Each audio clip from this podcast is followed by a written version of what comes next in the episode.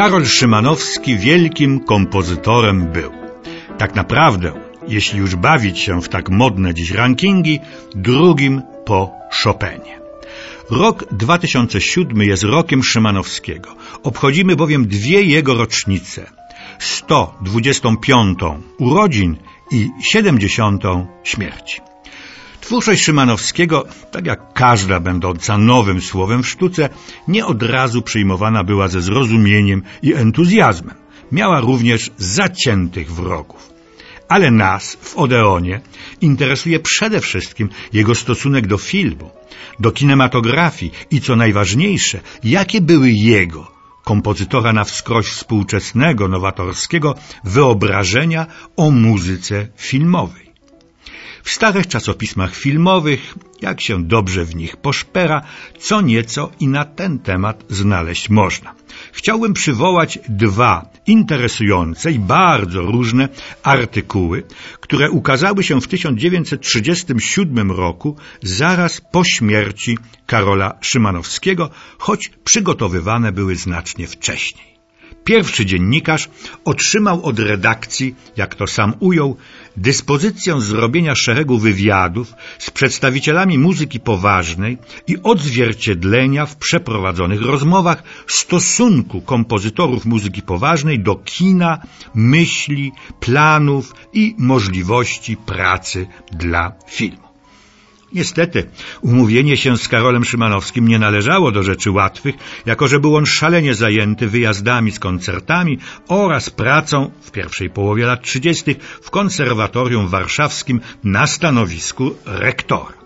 Rozmowa odbyła się w końcu przy użyciu telefonu i trwała około 10 minut. Oto jak ją zanotował dziennikarz. Mówi Karol Szymanowski. Drogi panie, z kinem mam wyjątkowo mało wspólnego. Do kina chadzam bardzo rzadko.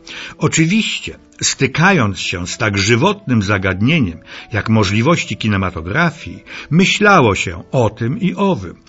Sądzę, że moglibyśmy z naszą smutną i nieciekawą dla ekranu muzyką coś zrobić. Miałem kiedyś pewien dobry pomysł, ale uważałem go sam za tak nierealny, że z nikim nim się nie dzieliłem.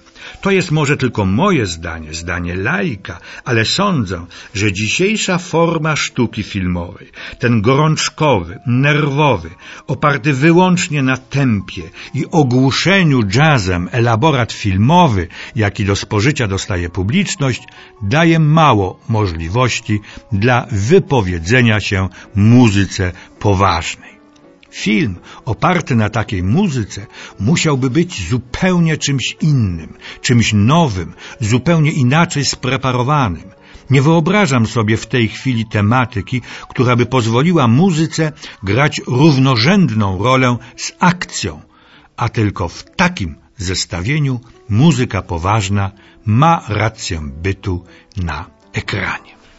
Drugiemu dziennikarzowi Udała się rozmowa z Karolem Szymanowskim na cztery lata przed jego śmiercią. Odwiedził go w sanatorium w Davos. Napisał.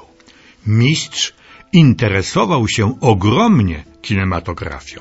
Ostatnim filmem, jaki obejrzał, była kawalkada Franka Lloyda. Obraz ten podobał mu się ogromnie.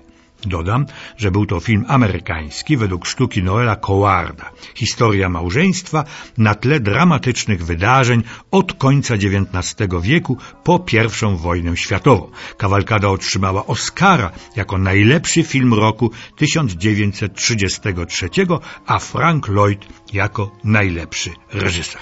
Wracam do rozmowy z Karolem Szymanowskim. Dowiadujemy się z niej, cytuję, Mistrza interesowałaby praca przy realizacji filmu, ale dotąd nikt do niego się w tej sprawie nie zwracał. Widocznie filmowcy nie chcą i nie potrzebują jego współpracy. Dwa lata po tej rozmowie, pisze dziennikarz, zapoczątkowana została współpraca Karola Szymanowskiego z dziesiątą muzą, współpraca, którą nieubłagana śmierć przecięła w samym zaraniu wybitny muzykolog francuski i zarazem czołowy krytyk filmowy z Paryża, Émile Villermoz, zainicjował sfilmowanie dziesięciu arcydzieł muzyki światowej. Pomiędzy nimi, obok Chopina, znalazła się fontanna aretuzy Szymanowskiego, która otrzymała wysoce artystyczną oprawę filmową.